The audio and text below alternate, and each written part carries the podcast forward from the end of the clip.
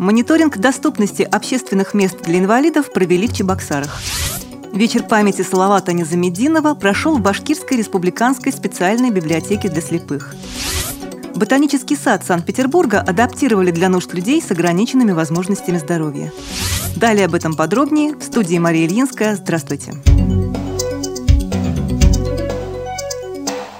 Республиканское отделение Всероссийской общественной организации «Союз добровольцев России» провел мониторинг общественных мест на предмет доступности для людей с ограниченными возможностями здоровья. Мониторинг проводился силами активистов Союза, а также Республиканской организации ВОЗ. Под проверку попали государственные учреждения, отделения банков, аптеки, почта. К сожалению, мало где оборудованы пандусы. Если даже они и есть, то они не соответствуют нормативам, сообщают администраторы сообщества. Например, входы в здание администрации города Чебоксары и Почты России оборудованы пандусами, но без поручней.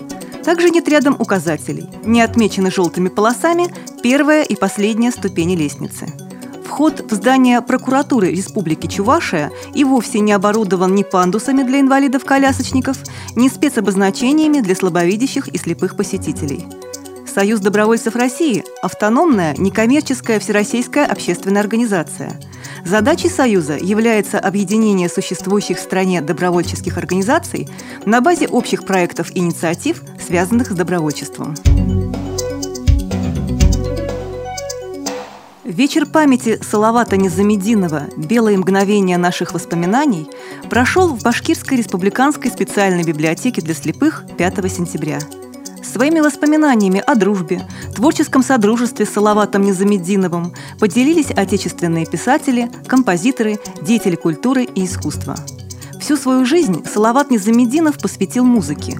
Жанровый диапазон его творчества охватывает оперы и симфонии, хоры и романсы. Им написаны более 200 эстрадных песен, музыка к спектаклям, документальным и художественным фильмам. В 2003 году в библиотеке для слепых вышла первая электронная книга «Восхождение», посвященная творчеству незрячего композитора. К 50-летнему юбилею композитора вышел электронный полнотекстовый библиографический указатель «Маэстро-50». Приуроченный к 55-летию композитора, в библиотеке издан указатель «Несломленная нота». В 2013 году по Брайлю издана книга воспоминаний Салавата Незамеддинова «Салават. Исповедь», написанная в содружестве с Викторией Симоновой. В памяти и сердцах сотрудников библиотеки Салават Ахмадеевич навсегда останется жизнерадостным, оптимистичным, дружелюбным, открытым человеком и приверженным читателем.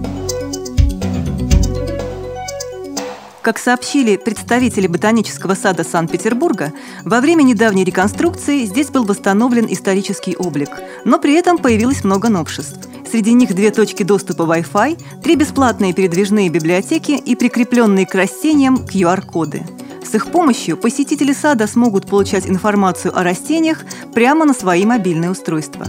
Кроме того, все растения оснастили брайлевскими табличками для незрячих посетителей. Специально для удобства передвижения инвалидов-колясочников были расширены аллеи сада – по мнению администрации, эти меры должны существенно облегчить доступность ботанического сада для людей с ограниченными возможностями здоровья. При подготовке выпуска использованы материалы информационных агентств и интернет-сайтов. Мы будем рады рассказать о новостях жизни незрячих и слабовидящих людей в вашем регионе. Пишите нам по адресу новости собака ру. Всего доброго и до встречи!